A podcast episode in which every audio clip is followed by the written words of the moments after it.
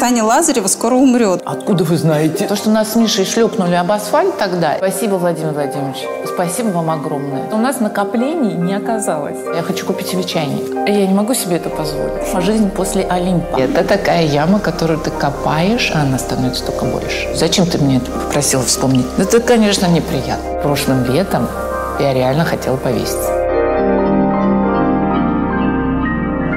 Первое слово Тони, первый шаг Сони и первая двойка Степы. Родители не балуют вниманием, дети воспитанием. Квиты. Вакансия на одном из телеканалов, зарплата в 300 долларов. О, это, это, смотри, животное. Ой, животное, какое маленькое. Господи, какая она сейчас стала мерзкая дылда. Ты не представляешь себе. Это не про меня.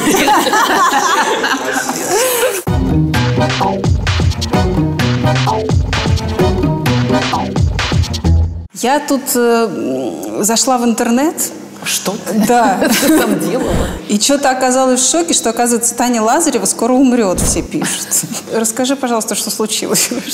Слушай, меня позвали быть э, модератором на пресс-конференцию медицинскую про ВЗК – это воспалительное заболевание кишечника. Так. Поскольку я сейчас зарабатываю всякими разными способами, всеми возможными, скажем так, не всеми, не всеми, ладно, не будем уж так, то я, естественно, работаю часто модератором и спикером, то есть как бы ничем не, это, не гнушаюсь.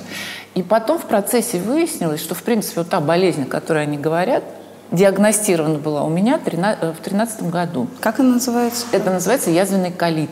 Так. Я теперь ее, этот, как его, а, евангелист? Пропагандист. Пропагандист, да. И лицо, лицо язвенного колита. Это я, ребята. Вот, так что, оказывается, даже на, собственном, на собственных кишках можно заработать. А это была узкая пресс-конференция для медицинских изданий. Но как только вышла первая там тройка каких-то этих самых, тут же 200 публикаций. 200 публикаций с примерно одним заголовком. Татьяна Лазарева э, призналась о своей... Неизлечимой болезни. неизлеч- Что она неизлечимо больна. Смертельная болезнь Татьяны Лазаревой. И вот эта вышка была, про которую я даже в Фейсбуке написала, какой-то там написали, что Татьяна Лазарева наконец призналась, что она смертельно больна. Раньше-то она молчала. Да, а я думаю, они сидели и ждали, да когда же уже она признается-то? И вот, наконец, это случилось. Ну, в общем, я так вкратце скажу, что эта болезнь, она хоть и не лечится до конца, в медицине вообще непонятно, от чего она берется, но она вполне как бы такая подконтрольная. И, ну, там много про нее можно говорить, не про нее, а вообще про ситуацию. Там, понимаешь, как самое ужасное в нашей вот этой системе медицинской, что в принципе я могу э, м- мне можно уже в тринадцатом году, мне уже доктор говорил, ставь, делай инвалидность. Так. Потому что ей, с ней можно поставить себе инвалидность, и а лекарства, они такие недешевые, в общем. И, соответственно, по этой инвалидности ты будешь их получать там практически бесплатно. Но как только ты их начинаешь принимать, она у тебя входит в ремиссию, и когда на следующий год ты приходишь, говоришь, что я, здрасте, я инвалид, у меня там то-то, то-то болит, а тебе говорят, что ничего у вас Не не, болит, да, и, и все, и снимают с тебя эту инвалидность, и ты опять, а ты перестаешь эти лекарства принимать, оно опять к тебе возвращается. Вот такая вот история. Вот они, собственно, с этим в том числе и хотят бороться, чтобы Прости, пожалуйста, а чем это обусловлено? Ну, вот обусловлено, как бы ты болеешь чем? У тебя болит живот или что это такое? Да, диарея, Ну, все самое неприятное. Все что- самое, знаешь, это такая не очень еще болезнь, про которую не очень многим Приятно там расскажешь. Да? Там Понятно. можно сказать, там, ах, у меня инсульт или там, у меня рак, не дай бог. А тут как-то, понимаешь, не очень, ах, я да. какаюсь. Но, в принципе, должен же был быть кто-то, кто начнет об этом говорить. И, конечно, это я. А ты как-то тебя попросили об этом рассказать, или ты решила, Слушай, что... это было удивительно, потому что мне, у меня как раз вот весной было действительно очень, вот по поводу этой болезни, ужасный был вот обострение прямо. То есть я довела себя до какого-то ужасного состояния, прям практически, ну так, видимо, надо было моему организму, чтобы так встрепенуться немножечко. Вот. И тут как раз мне приходит письмо, мне пишет в Facebook, в мессенджер, что типа не хотите ли вы провести а, вот эту вот э, пресс-конференцию. Ну, то есть никто не знал, просто тебе предложили Да. провести... Я говорю, знаешь, я так, у меня пальцы зависли, над клавиатурой. Я думаю, как же написать-то? Типа, вы, откуда вы знаете? Думаю, а вдруг они не знают? В общем, короче, что-то я им написала, а типа, а почему вы решили, что у меня такое заболевание? Они говорят, нет, нет, нет, вы что? Мы просто вот вас как лицо, чтобы вы провели. Я говорю, а вы знаете, что вот у меня оно? И знаешь, что я до сих пор не видела ни одного человека, который так бы радовался, что у меня язвенный ковид. Все как-то обычно сочувствуют, а тут такие, да вы что, блин, как клево. Для тех, кто в танке, давай расскажем, куда вы пропали с Михаилом? Ну, короче говоря, в одиннадцатом году я вышла на Болотную, на самую первую выступать. Накануне мне позвонил Боречка Немцов и говорит, хочешь? Я говорю, ну, да. То есть, типа, ну, можно. Все собирались идти на первую болотную. Мы, естественно, шли с Мишей, с Пушным еще тогда. Мы вели хорошие шутки, все было так безоблачно. Вот. И вот мне предложили выступить, я даже как-то выступила очень скомканно. А Мишка с Пушным ходили, знаешь, такие волновались за сценой, как там что, ну, потому что было очень страшно первое болотное, все там так прятали паспорта, ксерокопии паспортов и шли без шарфов. Там. Все же думали, что будут вязать. Вот. А нельзя шарф надевать? Ну, шарф нельзя, конечно, потому что тебя сразу и потащут. А, Ну, вот это все, знаешь, шнурки, вот это ремень, вот это. и чемодан вдоль. Ты уже не помнишь? Точнее, ты еще не знаешь. Если вы пришли сюда,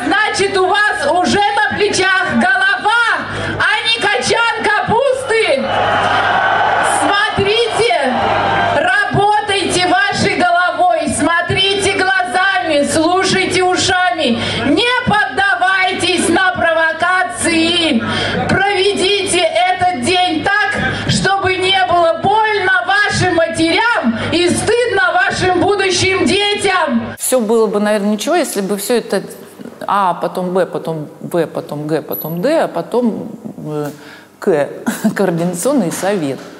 И, собственно, вот, в координа- вот это, на координационном совете все и уже стало очевидно, что будут крутить гайки. Всех, кто там был, в общем, закрутили в той или иной степени. Там, ну, там Рустем Адагамов убежал из страны, вынужден был там против него там одну историю придумали. Ну, Ксюху тогда Собчак закрыли, ну, на время, да. А Конин там. после этого уехал? Акунин уехал, да. А, естественно, после этого. Кто там еще? Мирзоев там был, Володя. Тоже у него все, в общем, так достаточно закрылось. Ну и не будем говорить фамилию человека, которого на телевидении нельзя произносить. Там понятно все с ним, все. Я про Навального сейчас. Ты помнишь свое состояние вот тогда? Слушай, вот у меня четкая была мысль, когда мы стояли на вот этой первой болотной, вот же Кремль, вот он, тысяча метров буквально. И вот у меня было такое ощущение, что, знаешь, вот мы все вышли, и им машем, мы, мы, мы вот, мы есть, мы живые. Мы, у нас нет с вами возможности разговаривать по-другому, вы нам не даете. Мы с вами живем, как будто бы нас нет. Но мы есть, мы вот они. И, пожалуйста, заметьте нас и дайте нам думать и говорить всего-навсего то, что мы думаем и говорим. Нам ничего больше не надо. Сидите, Христа ради, там. Мы как бы не планируем на ваши места. Ну, это я так думала. Многие, конечно, планировали из тех, кто там участвовал. Сейчас ты уже понимаешь, что это бесполезно. Что это все... Ну, был момент, понимаешь, вот Медведевская оттепель была такая, как выясняется теперь. Казалось что тогда, что можно что-то сделать. Потом очень быстро стало понятно, что нет. В 2011 году, сразу после этих митингов, ты дала интервью журналу «Медведь». И э, я немного процитирую. Давай, давай, потому что я это точно не помню. Да, да, А, Понятно, опять же, что общей оппозиции и общего героя и лидера сейчас нет. Думаю, надо создавать партию, которая бы всех объединила. Хотелось бы, чтобы в нее вошли те, кто в последнее время каким-то образом заинтересовал людей своей позицией, проявил себя борцом. По крайней мере, был неравнодушен к происходящему, на кого можно положиться. Тот же Навальный, тот же Прохоров или Ольга Романова. Но единого лидера, за которым пойдут все, у нас пока нет. Ты сейчас также считаешь, что нужно создавать партию, оппозицию и лидера нет? Конечно, это ужасно смешно на них смотреть. На них я говорю намеренно, потому что я, конечно, абсолютно не, не политический человек. На вот этот раздрай, который происходит, когда они вот-вот-вот, казалось бы, ну ты соберись, ну сделай ты единого кандидата хотя бы вот на мэрские там выборы. Нет, каждый рвет и тянет. И меня, знаешь, когда это все убило совершенно, когда Борьку убили, Немцова, вот казалось бы, знаешь, как нас учили на уроках истории, что мы должны сплотиться над телом товарища и единым как бы фронтом пойти. Ну да, как не цинично, собственно, это был герой оппозиции, которого вот Ну, и по- не цинично, это было так, да. И я, более того, я говорила об этом там с Михаилом Михайловичем Касьяновым и с Лешей Навальным, и кто там еще третий тогда был? Кто? А, подожди, ну Ходорковский же, А, конечно, господи, всплыл да. в тот момент. И вот я прямо реально, мы все ждали, что они наконец это сделают. Но, естественно, они это не сделали. И теперь понятно, почему. А, вот. И до сих ну вот сейчас это очевидно, что, конечно, нужно, нужно, нужно, но мы не умеем. Но это нормальный исторический процесс, потому что нельзя в истории перепрыгнуть через там кочку и оказаться бымц на три года впереди. А кто? Никто, никто, пока никого. И Навальный нет? Нет. Почему? Ты знаешь, ну, во-первых, я совершенно понимаю, что он для президента, он даже для мэра не годится, понимаешь? Ну, как тебе сказать? Он совершенно, он немного про другое. Он про, ну, мэр это вообще, извините меня, хозяйственник. Человек, который так крупный хозяйственник. Понимаешь, такой человек такой. Вот. А так-то на самом деле ни он, ни, ни Ксюха, там, никто. Ну, президент страны, тем более такой. Come on, ребят, это, это вам, слушайте, не, не посты писать в блоге. Что ты думаешь по поводу движения Ксении Анатольевны? Движение я... Выдвижение а, выдвижение да. президенты? Ну, она молодец. Кто бы отказался на ее месте? Я обожаю Ксению Собчак, правда. Я столько лет за ней слежу, и прям для меня это вот, ну, как бы интервьюер высшей пробы, и прям как девушка, которая, ну, прям сумела так сама вы... Это прям для меня всегда был кумир. Но вот после этого поступка, вот для меня какой-то, знаешь, ду-ду. Почему? для меня спойлер человек вдруг Ну. стал. Человек, который нес совершенно А другие ты думаешь, ценности. она прям... Нет, мне даже уже не понравилось, что ты сказала, что человек, который сам себя сделал. Нет? Прости меня, дочь Собчака сама себя сделала. Но она же не изначально шла Вот в мы с политику. тобой сами себя сделали. У тебя кто папа? У меня энергетик. Вот, а у меня учитель. Знаешь, если бы у тебя был папа Анатолий Собчак, наверное, все-таки ты бы не могла позволить себе сказать, что ты это сделала сама. Хотя я Ксюху тоже нежнейше люблю и очень уважаю за многое. Она действительно очень честная. Внутри себя у нее стержень такой, дай бог. И пока она его держит. Но и не таких ломали, как говорится. Там А она честная? Ксюха, она, ты знаешь, она очень умеет говорить, она внутри честная. Но она скажет так, вот я у нее наблюдала интервью с Альбац. Это просто классика, понимаешь, это надо пересмотреть и давайте читать этим самым э, студентам. Там вот прям два момента, я потом еще, я когда смотрела, думаю, блин, ну вот же, вот же, Женя, что вы не ловите за хвост немедленно? Потому что она говорит, вы сказали, что вы отдадите свои голоса она, это самому Алексею, если вас там дыр-дыр-дыр. На что Ксения Анатольевна говорит, ну, примерно, я сейчас не помню, она говорит, я всегда стараюсь не отказываться от своих слов. То есть это классическое, знаешь, такой... я отвечаю, не Да, да, это просто Владимир Владимирович просто прекрасный. Все в рамках закона. Абсолютно, да. Поэтому Ксюха, она, конечно, прекрасна, она прекрасный политик будет. И я буду счастлива, если она туда пойдет и где-то там еще будет, а она пойдет, скорее всего. Ей больше ничего.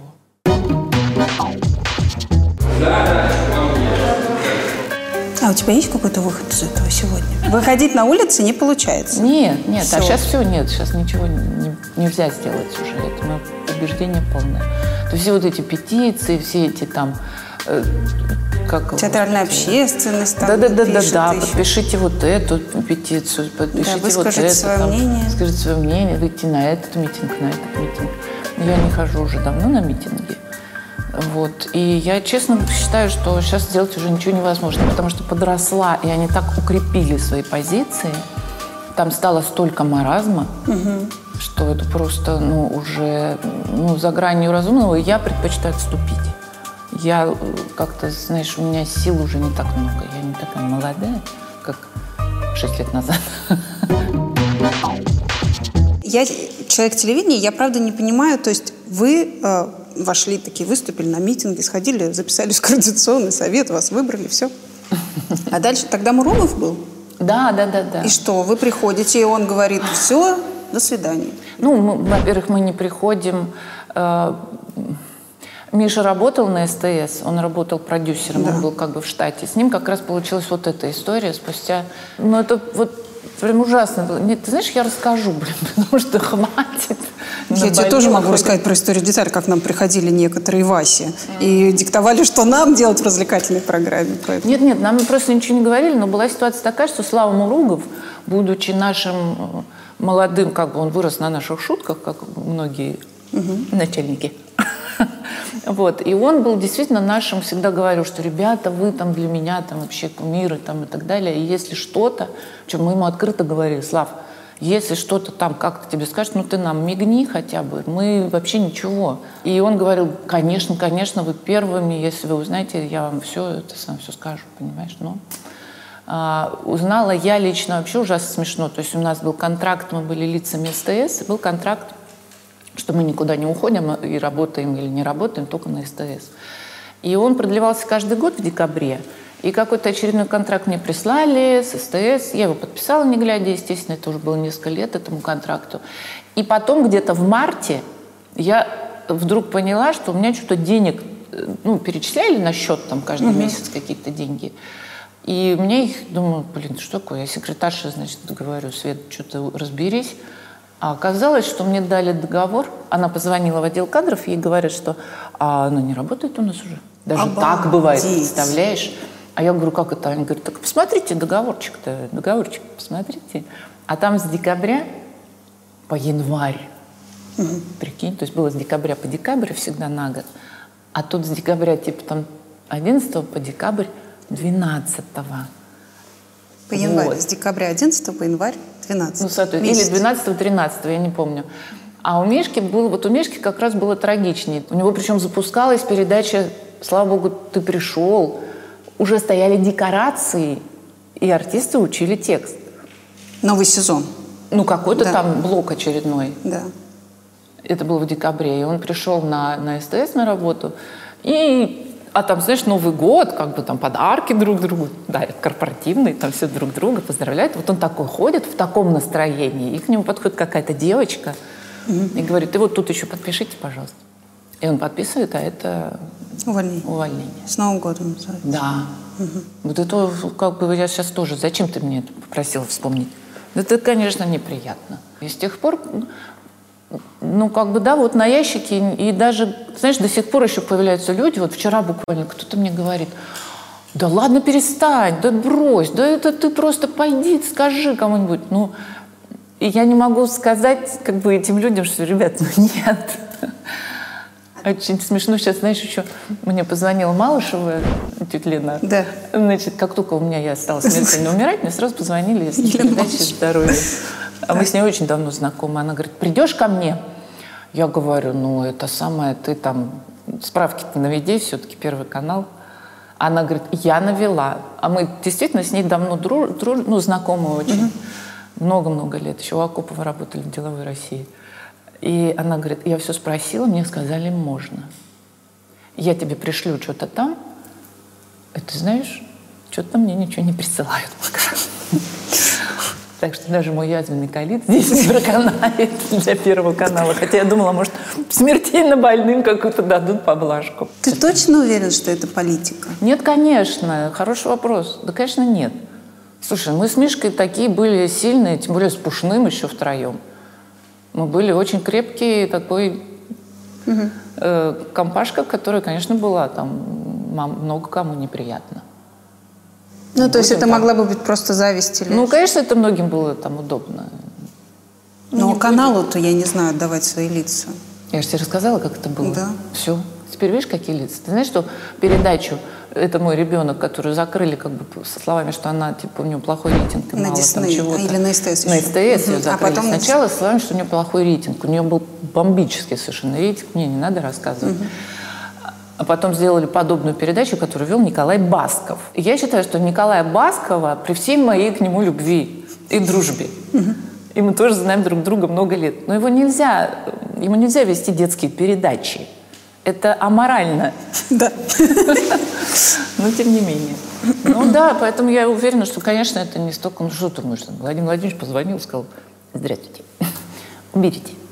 Ну нет, наверное, кто-нибудь там. А ни- никто из вас не пытался звонить и просить?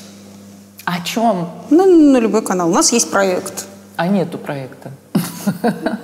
Ну нет, ты знаешь, я вообще спокойна. Я же вообще уже довольно давно с ящиком была очень спокойна. То есть я уже устала, во-первых, от юмора там. Я уже просто не могла, и меня спасла вот эта передача «Это мой ребенок». Она действительно прекрасна. Мне очень жаль, что ее закрыли. Она шикарная была. Прям вот нужно было ее сохранять в любом случае. Но вот от этого всего я, в принципе, я не, не рвусь обратно в ящик. Вот правда, у меня нету этого момента А, да- тщеславия. знаешь, а не было даже ломки? Ну, ломки не было, потому что все равно профессия ведущего, она осталась.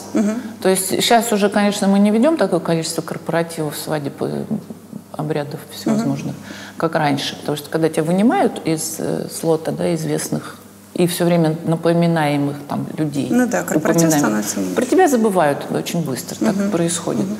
Вот. Сейчас мы практически этого не делаем, но вот этот навык остался.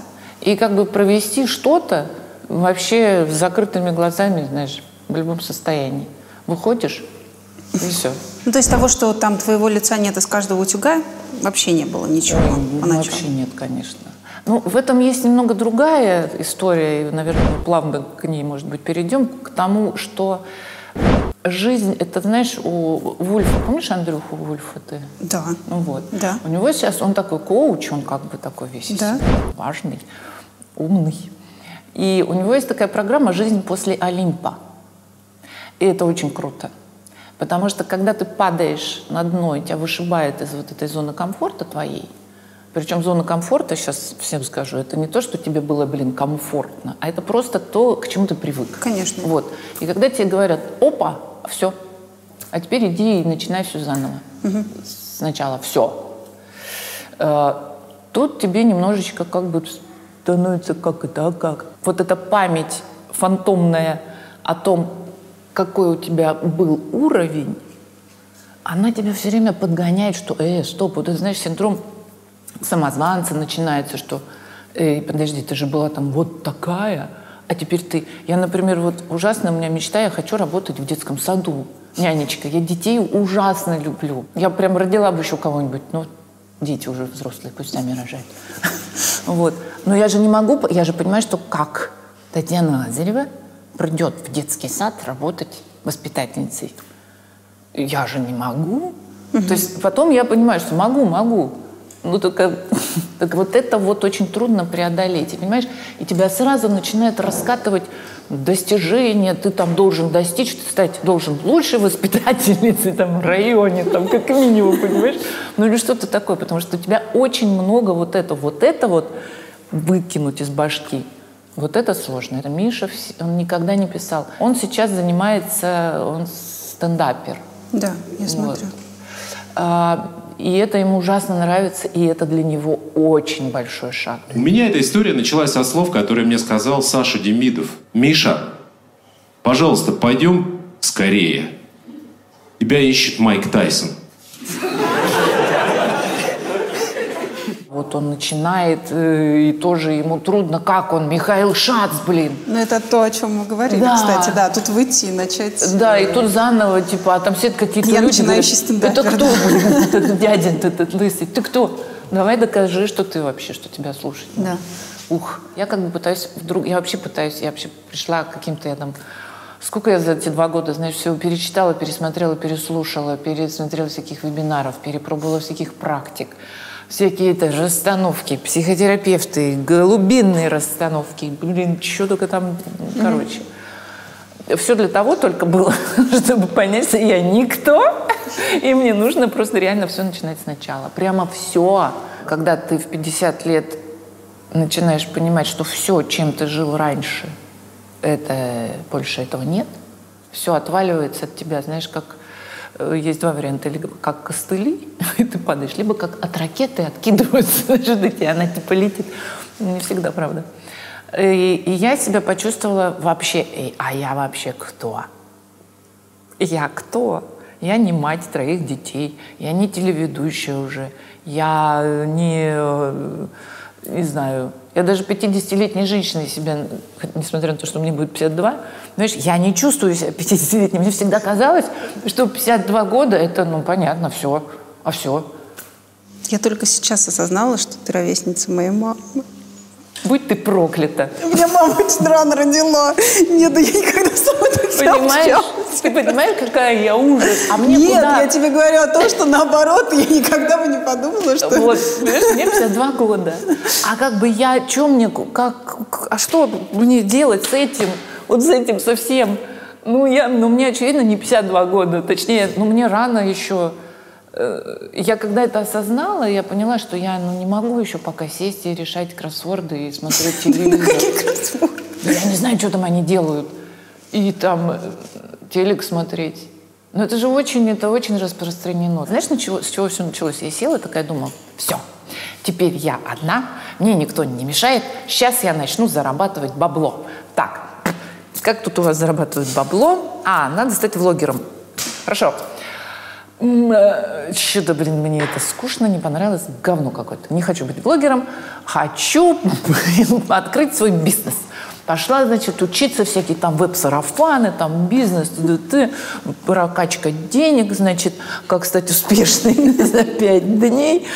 Такая, и знаешь, как вопрос меня накрыл? Окей, продавать, да, надо научиться. А что продаем-то? Ну ты кто вообще? Что мы продаем? Ты не там, не здесь, никого у тебя нет, у тебя нет ничего. И вот это накрывает так, что прошлым летом я реально хотела повеситься. И это такая яма, которую ты копаешь, а она становится только больше. Но это, на это, понимаешь, вот этот самый наш электорат прекрасный, которых 85, там 80, сколько их там, это не потому, что они Путина любят. Это потому, что они боятся что-то изменить Выйти жизни. из зоны комфорта. Да, потому что это очень сложно посмотреть. Выйти из зоны комфорта самостоятельно невозможно. Все, невозможно. И то, что нас с Мишей шлепнули об асфальт тогда, это наше счастье. Спасибо. Нарежешь потом. Да. Спасибо, Владимир Владимирович. Спасибо вам огромное. Благодарю. А, потому что это было реально для нас шанс. Потому что где бы мы сейчас вот были, понимаешь, мы бы засовывали языки в жопу по-прежнему, как все, как Вася Уткин, мой любимый. А, Come on. Но все равно бы это не получилось. Мы бы пытались, мы царапались бы и старались, как... Господи, почему я все время хочу про кого-то говорить? Не буду говорить. Как Отар Кушанашвили, понимаешь, не к ночи будет помянут. Но он же тоже, он переживал жуткий, но он же, я видела, как он страдал, как он хватался, как он до сих пор хватается за вот это. Нет, вспомните меня, я... Но это называется ломка, про что я тебе и говорила. Да, но он не смог колоссально. переломить себя и уйти красиво. Это называется, как он умел когда это делать. вести программу еще можно, а смотреть на это уже нельзя. Да, я вот это очень не хочу, понимаешь, это ужасно, это зашквар полный. И поэтому это прекрасно, когда нас вот так вот размазали, и мы такие, что делать-то будем? А все, ничего делать. Когда вам сказали, что все, когда Миша уже расписался в своем увольнении, а вы- у вас как состоялся разговор, на чем мы будем жить? Это был бессмысленный разговор.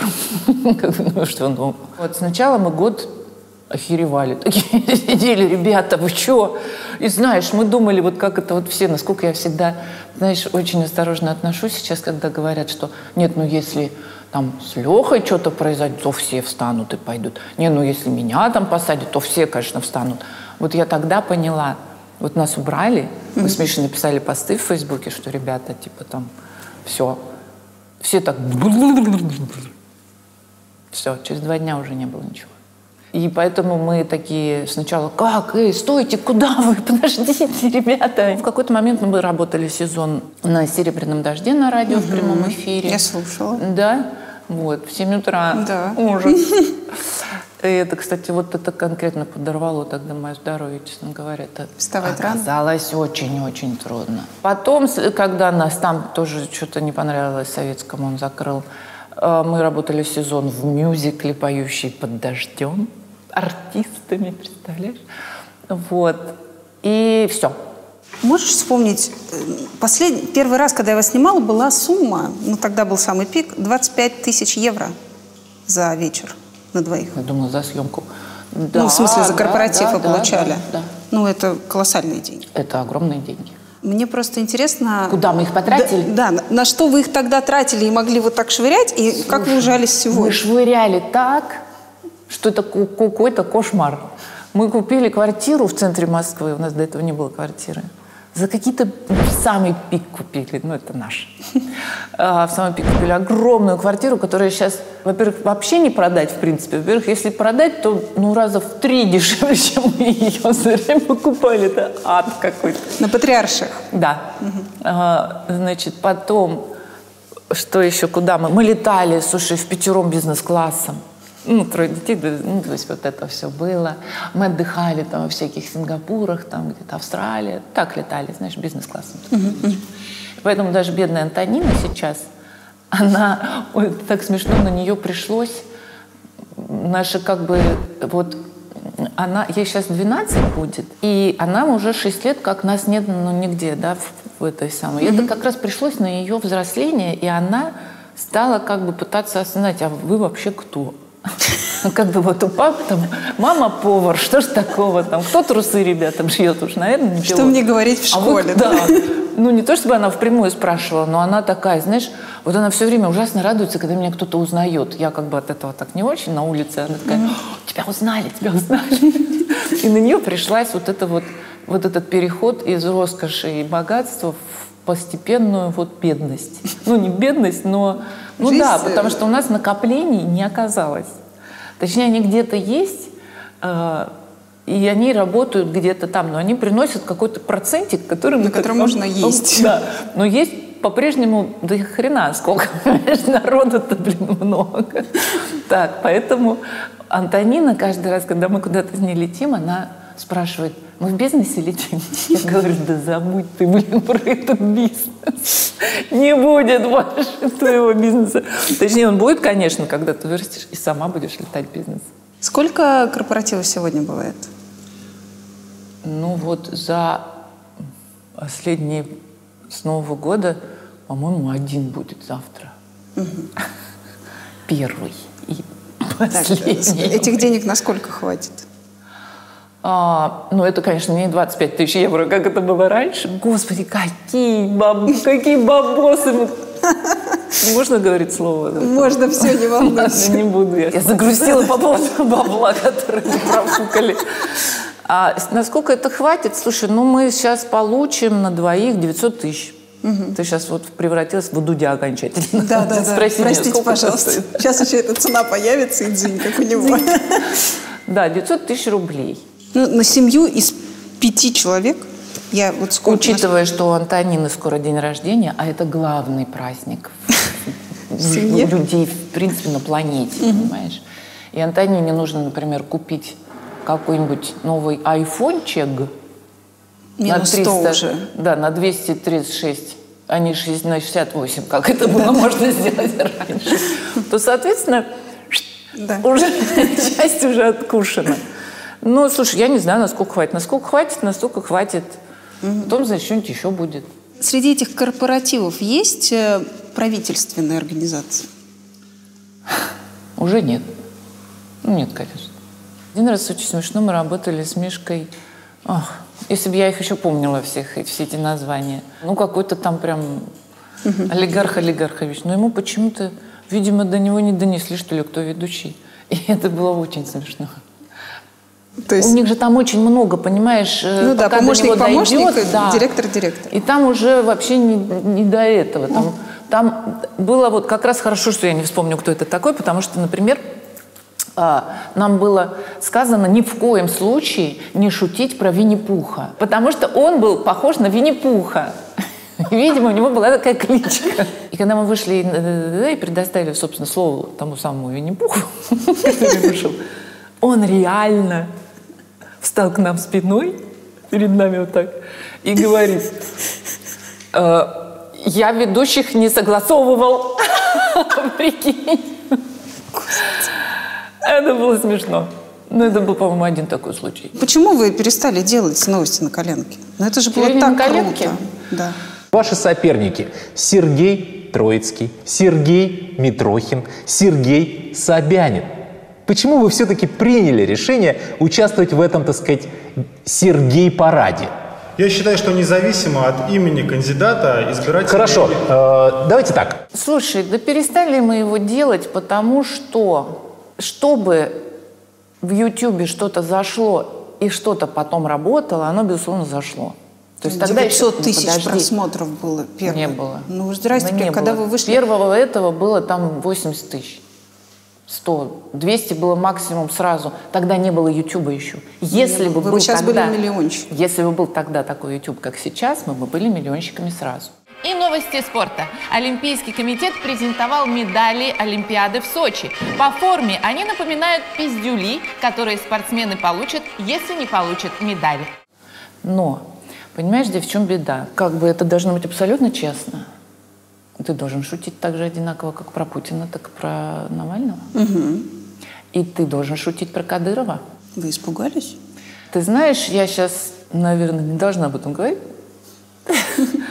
А, У нас в первом же выпуске, как ну, первом или минус первом каком-то там, была одна шутка, которая прошла незамеченной.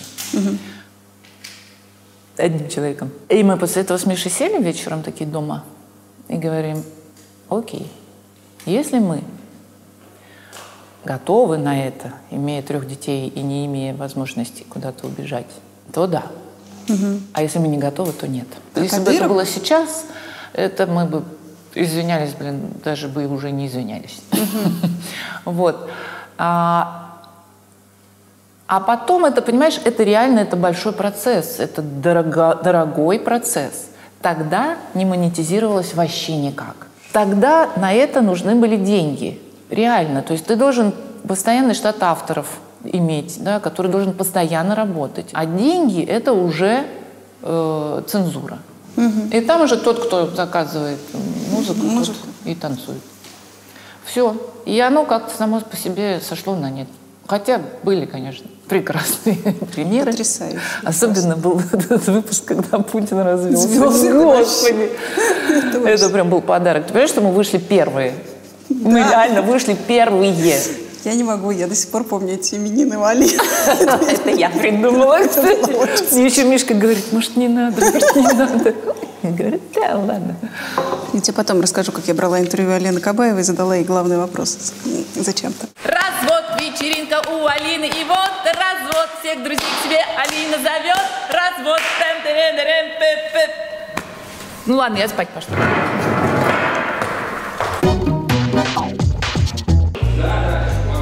А есть темы, на, на которые нельзя шутить? Ну, есть, конечно. Ты знаешь, есть моменты, когда трудно шутить. Вот когда был Беслан, и мы на следующий день, или чуть ли не в тот же день, в субботу-воскресенье, мы вели какую-то вечеринку с Мишкой. И вот это, ну, мы ведущие, и мы выходим к микрофону, и, ну, ты как бы, я еще смогла выйти так, добрый вечер. И, собственно, я развернулась и ушла. Я просто не смогла. Я просто не смогла. Это был единственный случай в моей жизни, когда просто ушла и стала дальше рыдать там. Марбелья. Да. Почему Испания?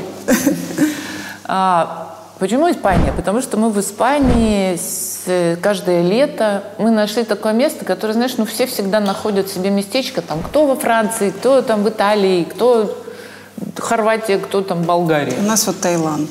Вот. У вас Таиланд, например. Я, кстати, в Каждую Таиланд- зиму. То есть ты понимаешь, у каждого какой-то ты находишь, да. где ты приезжаешь и такой, все, я дома. Здесь можно спокойно встретить старость. И с этой Испанией так получилось, что мы вот там снимали, снимали. Сначала мы снимали, это были еще не самые жирные времена, мы снимали, там что-то приехали сначала на две недели, такие что-то осмотрелись. И так каждое лето. Потом сначала мы разбухли до того, что мы стали снимать на все лето. Это очень дорого. То есть там прям сезон, июнь, июль, август. Квартира такого масштаба, как нам нужно на пятерых, стоит реально там в июне десятку, в июле пятнашку, а в августе 18-20. Да-да, вот вернемся к вопросу, как- куда мы все девали. блин, Туда и девали. А понимаешь, это самое ужасное, что Ты заезжаешь с тремя этими, черт бы их подрал, детьми. Ты каждый fucking раз покупаешь вот это все говно. Велосипеды, какие-то ролики, блин, какую-то хрень. Ну, было время жирное, поскольку мы себе... Потом ты это все выкидываешь. Потом уже постепенно, знаешь, пришли времена, которые там пришлось затягивать поиски, и выяснилось, что там снимать на год стоит, во-первых, меньше, чем вот эти три месяца масштабные. И потом у тебя там все есть. А. То есть ты с ключом приезжаешь, открываешь. То есть я приезжала вот с этой вот сумочкой, с паспортом. Курортный городок дороже, чем в Москве жить? Дешевле гораздо. Серьезно? что? Конечно, в разы. Там прекрасные дешевые продукты вкуснючие, замечательная какая-то экология. Там тебе не надо вот этих понтов. То есть это вот я пришла к вам, это я принарядилась, понимаешь, по-нашему, по-морбийски. Мы так не делаем. Это уже, не знаю, в ресторан так ходят люди. А так это же прекрасно. Господи, ты надел сланцы какие-то там, шорты, ты вообще ни про что не думаешь. Очки напялил темные. Ты одна там живешь с дочерью? Мы, ну, я больше, чем Мишка там живу, да. Ну вот сколько вы врозь? Ну, э, второй год. Ну это нормально для брака? Ну, давай, задавай свой вопрос. Жена на выселках. Ну, понимаешь, я когда приняла решение, а все решения у нас в семье принимают, как правило, я. Я сказала, все, я больше не могу. Ну, то есть, ну, как бы у меня и там работы нет, и тут работы нет. Но я уж лучше тут буду. Тем более, что со школой было очевидно, что я не найду здесь, в Москве, уже ту школу, которая меня устроит как мать. Я сказала, я остаюсь здесь. Собрала, значит, всех вот так вот. И все такие, ну, все, кроме Михаила, сказали, ну, окей. А он говорит, а я что, мама, а что я буду делать? Я говорю, блин, я не знаю, что тебе делать, делай, что хочешь. Он говорит, ну я здесь не смогу в этой жопе и. А там реально жопа и дыра, ну деревня маленькая. Я говорю, ну давай ты в Москве, я тут больше, там, будем туда-сюда. Работа есть, я прилетаю в Москву, там, у меня есть работа, я там, ты тут, с Тосей. И как-то с тех пор, да, он действительно так получилось, что мы с ним а, проживаем какую-то новую жизнь по отдельности, немножечко. А, и, и вообще стало понятно, что то, что было, вот этот Олимп, который был у нас во всем, понимаешь, это же и творческий союз очень мощный, и мы с ним действительно жили, нам было очень комфортно с ним. И вот этот вот, ну, как бы, это видим, ну, невидимость, вот эта пара, там, Лазарева Шац, понимаешь, там есть что, вот Агути двору. Да. Там, после того, как э, этот самый Том Круз развелся с этой, потом еще, значит, этот развелся, мы остались, мы так с Агутиным, с Варом все время шутим, ну, что, ребята, мы как еще, поддержимся? Давай еще поддержимся. И это тоже очень, как бы, так, знаешь, Накладывала ответственность на да, представляешь, даже это накладывает ответственность. Что случается с браком после 20 лет совместной жизни? Слушай, ну я так скажу, что э, вообще это ошибочное мнение было нам дано. Но вам, я надеюсь, в меньшей степени, что у нас на всю жизнь нам дается ну, нам так, ну, нас так воспитывают, что профессия у тебя на всю жизнь. Вот ты бухгалтером пошел, вот закончил, вот ты бухгалтером и работаешь. Брак у тебя на всю жизнь. И это тоже зона комфорта. И вот эти все... Даже квартира у нас была на всю жизнь, между прочим. И вот эта зона комфорта, когда ты... Как, как, как все радовались, когда там 50 лет, золотая свадьба. Вот, блин, люди живут. А то, что они друг на друга уже не смотрят просто. Они живут каждой параллельной жизнью. Зачем? Вот этот вот тренд сейчас честности и вообще то, что вообще в западном мире э, брак, средняя продолжительность брака, детка, три с половиной года, прикинь, и это норм. Это самый близкий человек для меня, и я для него тоже, безусловно. И слава Богу, нас каким-то образом Бог миловал к этому моменту завести себе какие-то там на стороне там, Романы, детей он, и я детей не родила на Да. стороне каким-то образом, чудом. Для меня всегда это была загадка, почему мужики могут делать себе вторую семью, а мы, сука, не можем. Вот так бы тоже жил там, раз так сходила, родила. Покормила, вернулась. И в этом смысле, понимаешь, два человека, у которых, в принципе, мы очень близки. И мы, я не очень люблю слово «любовь», потому что, ну, это, не- это такое какое-то слово, я не знаю как. Я люблю и кашу гречневую, и Михаила. Шаца. Понимаешь, и детей своих люблю, и кататься на, на велосипеде. Вот. И это такая близость, которую ты просто так, ну, не- нельзя так просто сказать, все, старик, у нас все, спасибо, было клево, давай, пошли дальше теперь. Хотя очень хочется, конечно. И так и происходит. У него какая-то своя история, и ему ужасно от этого клево, я вижу. У меня своя история, мне тоже это клево. Ну, блин, как... Ну, нам же хочется быть вместе. И вот это вот, конечно, очень интересная задача. Вот реально я еще раз рассматриваю как какой-то новый проект. Я, я не знаю, кстати, Михаил потом посмотрит эту передачу и скажет, ты что, совсем дура, что ли, старая? Что это ты тут придумала? Вот, но это вот ужасно интересно понять, как это, что это такое, партнерский брак, а нафига он нужен? Ну, Как бы если что, все вот так вот, а, приедут дети на 50-летие свадьбы, скажут, ура, ура, давайте все соберемся я и не знаю, набухаемся. мне интересно, а может быть это и правильно. Я, я, у меня просто сидела Ирина Хакамада. Вот, Вот я ее как раз и посмотрела. Конечно. Которая Но говорит, что мы договорились, понимаю. что мы ходим один, второй, Понимаешь? а потом ласково встречаемся. Все мужья мне изменяли. Вот такая ваша Да, фраза. и изменяют. Вы знаете об этом? Да. А как вы об этом узнаете? Или, вы, или вам рассказывают?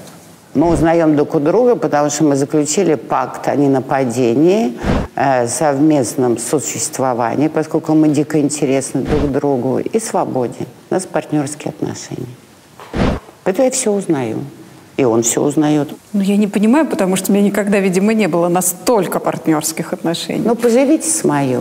Мне кажется, что это до какого-то момента, пока не произойдет там что-то гораздо серьезнее. Влюбленность. Да, Да. прям большая любовь. Так что тут Ирина Хакамада, ну мне очень интересно с ней, кстати, поговорить, я при случае это обязательно сделаю, потому что я тоже не о- окей, если она меня научит, но я не знаю, слушай, ну это интересно, мы же сейчас проходим первые практически это все. Вот мы Да. такие, как Хакамада, как я.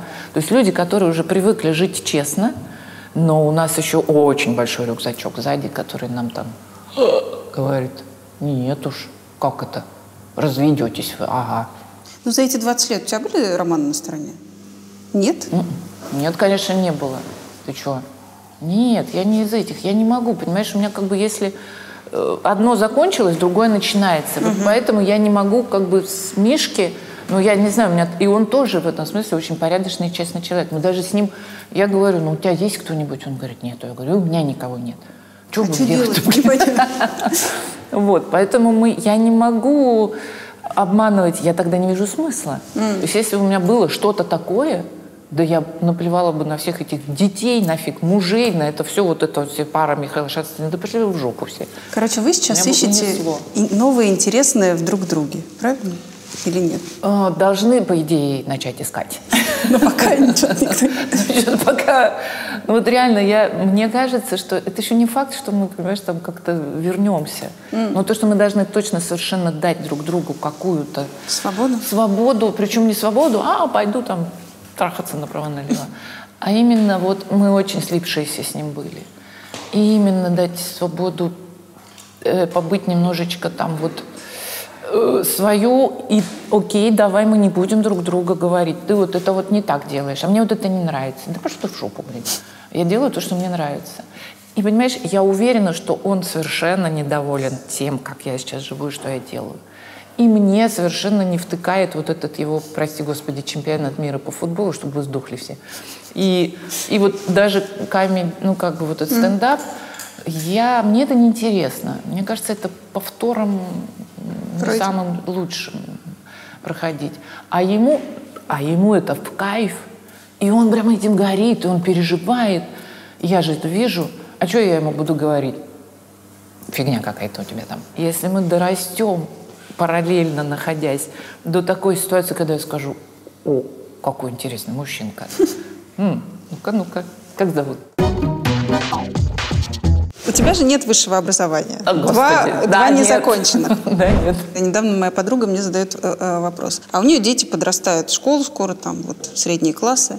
Говорит, я не понимаю, как мне им объяснить, зачем нужно высшее образование, когда ты сегодня фотографируешь, получаешь кучу лайков, тебе заказывают рекламу, ты столько денег зарабатываешь. Нафига нужно идти Как зовут учиться? подругу? Аня. Аня, не нужно высшее образование. Все. Другая система сейчас. Короче говоря, у меня трое детей, как известно. Но у нас в семье такое было всегда разделение. Это с Мишей же вечное бадание было. Миша анестезиолог, реаниматолог. Очень серьезная профессия. Миша проработал в этом качестве 6 лет. Потом Миша поработал еще в компании Роше и Джонсон и Джонсон. Угу. Немножечко близко к профессии. Потом Миша ушел в передачу УСП студия. Угу. Миша всегда говорил детям, дети, высшее образование обязательно нужно. Я ему говорю, «А ничего, старичок, что мы с тобой встретились где? И где твой, блин, диплом? И чье место ты занял? И какого черта вообще ты можешь говорить, что тебе оно пригодилось в жизни? Что? Ты не можешь диагностировать там Тося у нее там что-то заболело. Они все говорят, ну у тебя же Миша доктор. Да какой доктор, господи, он вообще ничего не помнит уже. А теперь происходит так. Если ты 16, сколько, в 18 лет, во сколько они поступают там все? В 17. В 17 угу. лет.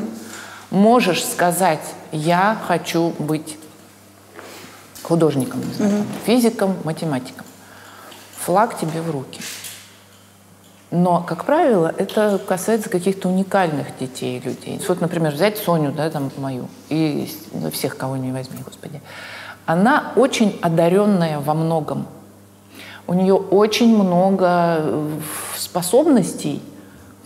Как она может выбрать, кем она будет? Сценаристом, директором съемочной площадки, пев, певцой, певцом или э, режиссером?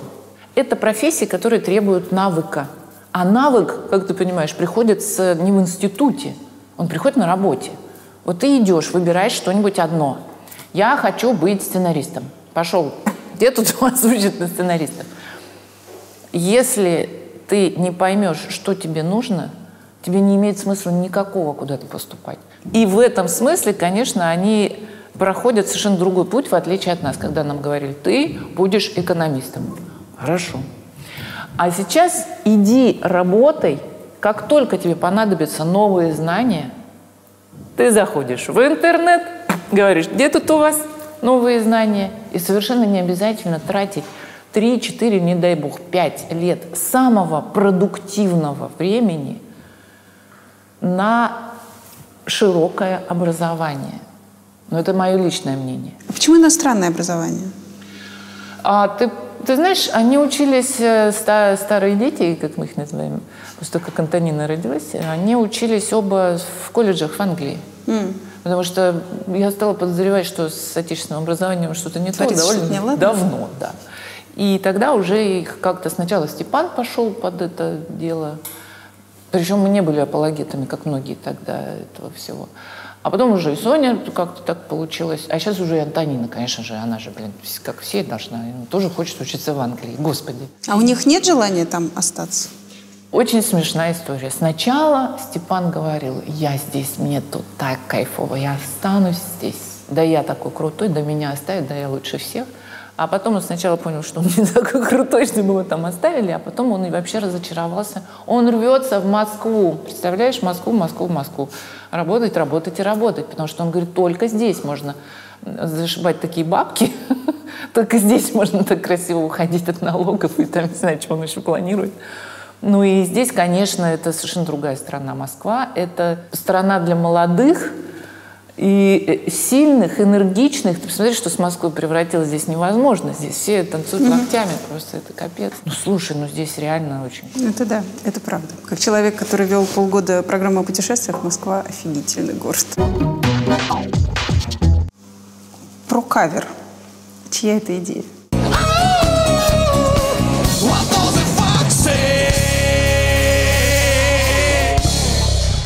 Прямо Мюнхгаузен-то психанул прямо сейчас.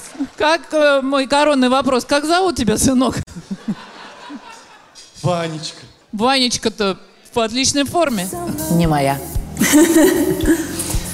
Слушай, это, это какое-то чудо. Это какая-то фигня произошла. Я вообще не врубилась, что это такое, потому что э, шел разговор с продюсерским центром и с инвестором, который там хотел что-то замутить в интернете, даже не в интернете, шел разговор о музыкальном фестивале. международном музыкальном фестивале музыканты типа смеются, ну такое рабочее название. Когда собираются реально смешные, когда вот эти пародии на, друг на друга, вот эти все шутки музыкальные, я это ужасно люблю и вообще обожаю все это. И когда мне про этот фестиваль рассказывали, я прям такая говорю, клево, клево, клево, я хочу, блин, вообще, давайте, и буду помогать. И потом это все как-то вдруг поняли, что до фестиваля еще далеко, и это долгая история, ее нужно как-то начинать раскачивать, разогревать. И говорят, а давай, типа, передачу сделаем вот такая-то, вот два, две кавер-группы, и между ними соревнования. Ну, хорошие шутки, помнишь? Да. Я говорю, помню. Да. Вот и сделаем как бы все, красный угол, синий угол. И ты знаешь, я что-то такая думаю, ну, ну давайте. И как-то мне казалось, это так далеко все, ну, типа, сделаем, а что мне? Я, я вести могу все, ты знаешь, в любое, любое могу. И ты представляешь, за три недели вдруг это все сложилось, это какой-то кошмар просто. Почему кошмар? Да потому что такого не бывает. То есть вот это все, вот что можно сейчас посмотреть, это про кавер называется, это все было сделано за три недели реально. Найдено место, договорились с группами, свет, звук, операторы, какой-то звезды, ну вот эти друзья мои, которые пришли. И вот у нас уже два, две сняты передачи. Сняты довольно коряво, честно скажу, потому что, в принципе, мы думали, что это будут пилоты.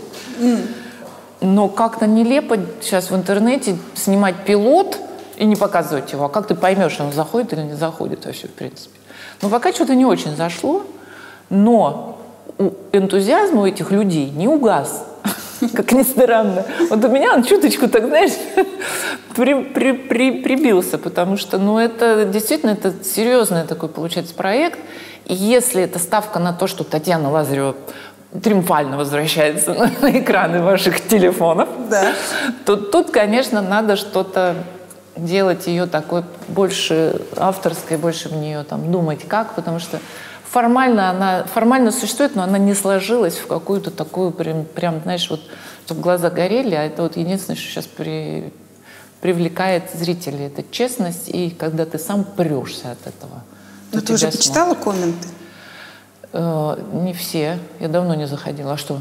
Нет, мне просто с этого же начинается жизнь А, да? блогера, когда ты Так вдруг... я не знаю. Я же там как это, Ты как что? курица. Ж самое главное, научиться читать это. Но они, вот эти люди с горящими глазами, понимаешь? Они это читают, и что-то там себе кумекают, а надо вот так, а надо продвигать. И... э, В общем, нет, нет, мне это ужасно интересно. Я очень всегда следила за тем, вот что-то, что- какие-то тренды вообще в музыке, и мне дети всегда... У них у всех разная музыка. А, Степан слушает музыку, как Михаил назвал ее, музыка для глухих. То есть это какой-то вообще рейв просто, какой-то вот это там... Я даже не могу тебе это показать, это ужасно. Соня, она вот э, меня познакомила с чудесным миром, например, украинской музыки. Это же это отлично. Монатиков. Это супер. Да, я поклонница Монатика теперь, я поклонница группы «Время и стекло». Да? И потом я с удовольствием смотрела твою вот эту передачу про Манижу, про эту Монеточку. девочку, монеточку Визбор. смешную. Ну, прекрасно. И да, ну Спасибо. Визбор я уже давно знаю, да, а Манижу я тоже давно за ней довольно-таки слежу. А вот это, конечно, для меня удивительный третий персонаж. Третий. Знаешь, на кого она похожа ужасно? Она, когда у тебя есть отрывок, когда ты с ней говоришь, она без голоса, Да. она и вообще очень похожа на Ренату Ритва- Литвинову. Рената Да? Литвинова, я тебе говорю. А гречку ты видела?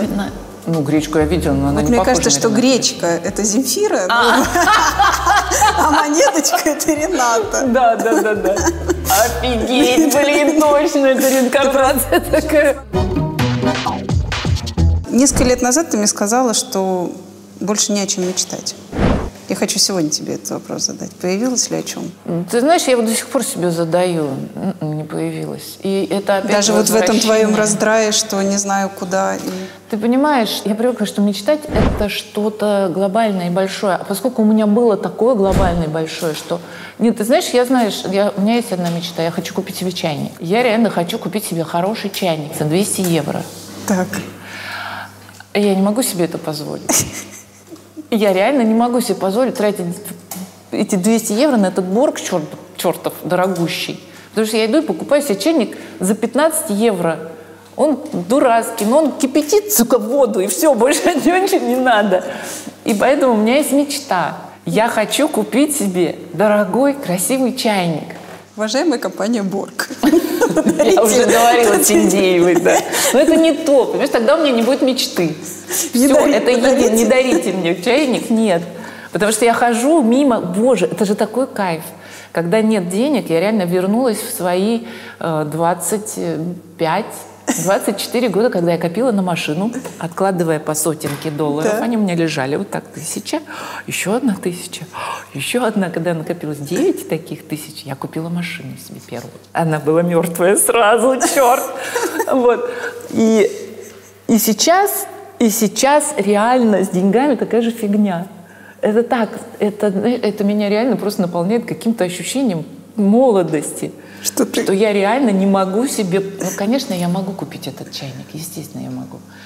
Но я, мне он не нужен, ну, как бы, я, я уже понимаю, что ну, это дурь полная, понимаешь? Вот это вот, вот, вот это вот все, вот это, вот это, это все из старой жизни, понимаешь? Это все нахер не надо. Это так смешно. Когда ты пялишь на себя какие-нибудь пластмассовые серьги и такой, блин, клево. А это все, ну, конечно, это просто так смешно. Не нужно ничего. Нужно, знаешь, вот, вот реально я пришла к этой мысли, что приходишь голым и уходишь голым. Вот это все. Короче, я поняла, сланцы, футболка, ветер вот это. И мечты о чайнике. И мечты, нет, ну это не мечты о чайнике, это, конечно, глупо как-то заканчивать этим, я мечтаю о чайнике.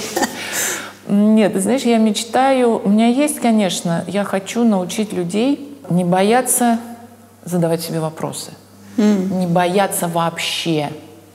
Я вот реально не боюсь ничего, это ужасно. Меня прям спрашивают люди, а что ты, а что такая? Мне прям реально в жизни некоторые были моменты, когда меня спрашивали, а что такая смелая вообще, храбрая? Я говорю, я? Нет. А на самом деле, да. Потому что я не боюсь смотреть в самое больное, в самое м, противное. А люди, как правило, вот так, знаешь, типа, «М, не-не-не, не надо туда смотреть, там больно и страшно, зачем? А я считаю, что если у тебя есть хотя бы какое-то сомнение в том, что ты немножечко делаешь не то и проживаешь немножечко не свою жизнь, то тебе стоит об этом задуматься, потому что все-таки ты пришел сюда для того, чтобы уйти отсюда вот не вот на этом уровне, а все-таки чуть-чуть на другом. Потому что зачем-то мы сюда все приходим. Ты зачем? Ты зачем? Не фиг его знает. Зачем? За чайником. Не знаю. Это я за чайником так. За чайником попрошу не занимать. Спасибо тебе. Пожалуйста, мы, по-моему, я не могу. Это два- очень круто. проговорили Спасибо. два Я бы с часа. тобой бесконечно с тобой разговариваю. Это очень круто. нарежьте две. Не могу. Дайте две передачи. Воздух. Так, Никит, стоп.